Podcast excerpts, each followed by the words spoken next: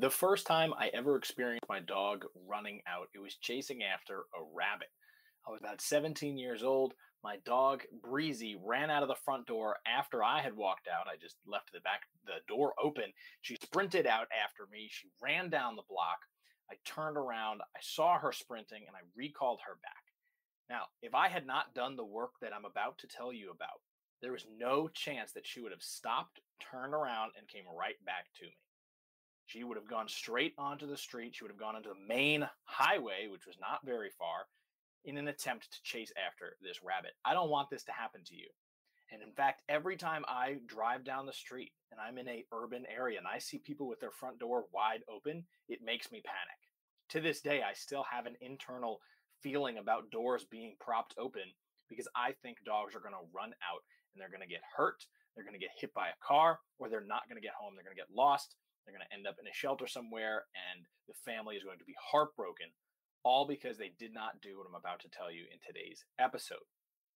If you don't know who I am, my name is Michael Aceta. I'm the founder of Matador Canine Brilliance, the author of the Dog Training Cheat Codes, and host of the Acknowledged Dogs podcast. Thank you for being here. What I want to talk about today is how to teach your dog to not run away. And I believe that every dog can do this.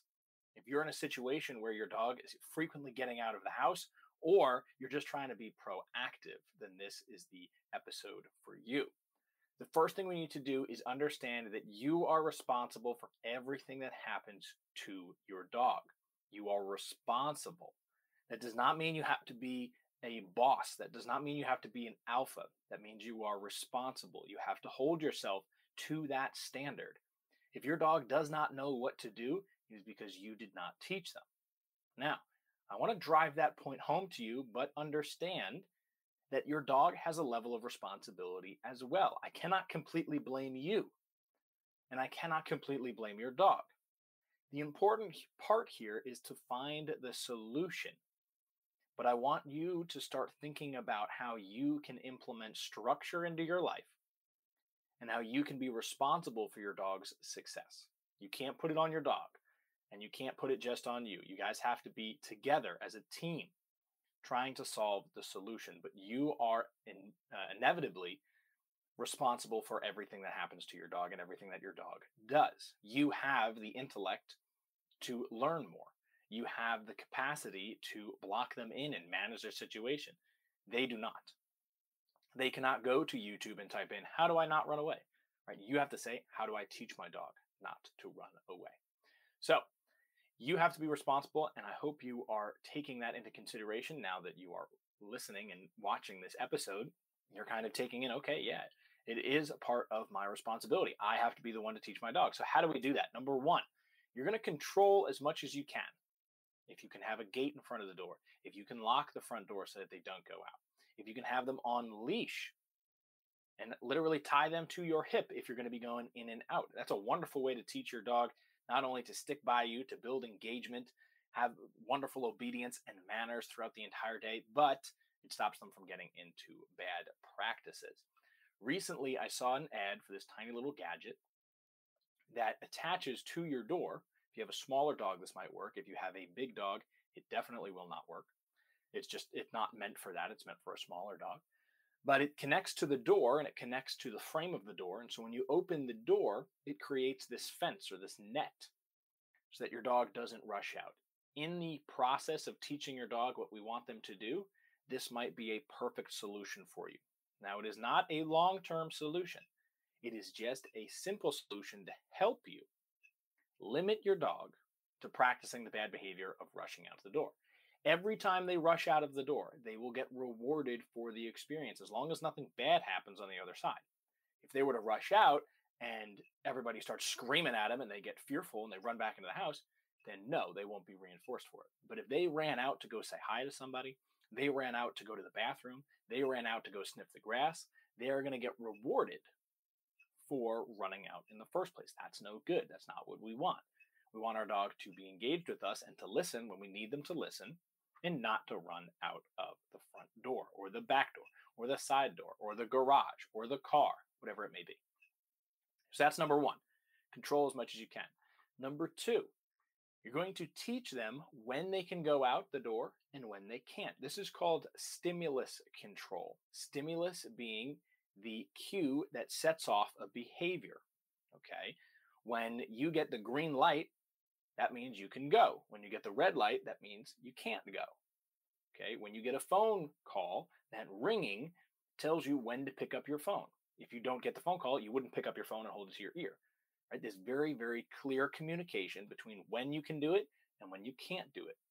Now, what does that mean? That means your communication has to be perfect. Now, there's a few ways to go about doing this. One is my preferred way, and one is an alternative. I understand that individuals' lifestyles are different, and what is required of you might be different. So, I want to give you some alternatives here. The first way you got to do it, the way I prefer to do it, is teach my dog that when the door opens, they should do some incompatible behavior. What do I mean by this? If I'm going to open up the door, my dogs are going to sit. This does not mean they sit and then I open the door. It's a very simple confusion. The old method, oh, well, I'll have my dog sit and then I'll open the door and then we'll go out.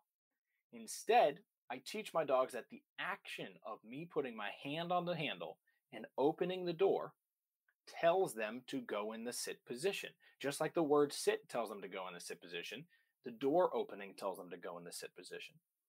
Now, the other thing I do is I release them to outside. I say, okay. They go outside, and we've made it a habit to immediately turn back around and face me every single time they go outside. Every single time. This creates consistency, predictability, certainty. They know what to expect, and I know what to expect. So when they go out the door, muscle memory tells them turn around, and you're going to get a treat. Turn around, and I'm going to engage with you. Turn around, and I might call you back in. Now, the other way to do this, the other way to have your dog in that kind of situation is to have the door open and always let them out. Always let them out. But have them immediately turn back around. So one is way more structured and the other is way more relaxed. The reason I like both but prefer the first is because if I open the door and I don't want my dogs running out, I have the choice to do that with the first example. My dogs will stay inside, I can go outside, and I can close the door behind me. If you live in a more uh, rural area and you got plenty of space and you have some time that when your dog runs out, you can recall them back. You're not right up against a street, you're not in a city, you're not in an apartment complex, that kind of thing it might be more relaxing to you to let your dog go out the front door, turn back around, and if you have to call them in, you can. If you don't have to, then you can let them hang out outside, right? It really depends. But if you are struggling with your dog running out the front door, I'm going to give you a hint here go with the first option. I'd much rather have my dog be reluctant to go outside than have them go outside consistently after having been reinforced for it and then try to get their attention. We're just we're competing when we should be succeeding. You want to succeed. You want to have complete control of the situation. Now, you've managed everything. You've taught them either to go ahead and stop before you open the door and then go out and turn around towards you, or you've taught them just to go out when you open the door and then turn around towards you. That engagement is huge. And that's really where step three comes from. If you never want your dog to run away, you have to work on engagement. You must build a connection that's so strong that there is no question about leaving.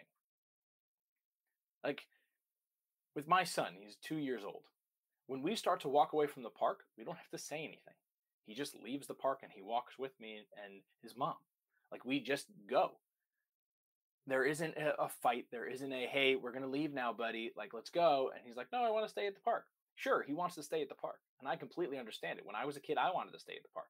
But in the situations that we've practiced, every single time we walk away, he follows with us and then we engage with him again. We ask him how playing was. We ask him what he thinks of this. We start working with, like, and I mean working as in talking with him, interacting with him, like you'd be working with a dog. Now, I don't treat my son like a dog, but I do teach him very similarly. I use positive reinforcement. I build engagement first. I teach him what I want him to do and then tell him when to do it and when he's not allowed to do it. We just got him a nice little set where he can hammer some fake nails in. But he's got to learn when he can hammer, where he can hammer, and when he can't. He can't hammer the cat. He can't hammer my office desk. He can't hammer the doors. He can't hammer the window, but he can hammer in this very specific spot. So you have to teach your dog when it's appropriate to leave and when it's not appropriate to leave.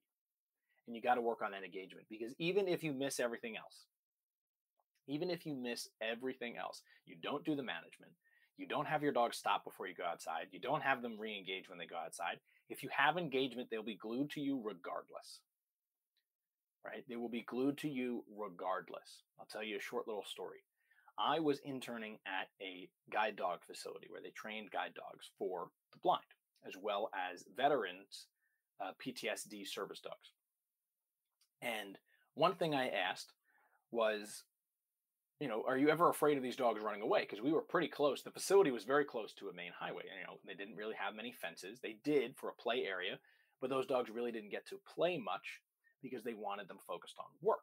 If they were too tired from playing, they wouldn't focus on work, kind of thing. And so I asked, I said, Hey, are you ever worried about them walking away and running away and that kind of thing? And the trainer looked at me and said, Do you think this dog's going to run away? I was like, I don't, I don't think so. I don't know. This was a couple years ago. And I said, I don't think so, but you know, I, I would be nervous about it because I just don't know. And he would say, watch. And he just dropped, dropped the leash and walked away. Didn't call the dog, didn't try to engage with the dog. He didn't have treats with him, didn't have a toy with him. And the dog just stuck by his side. And he said, Michael, this dog has been within six feet its entire life.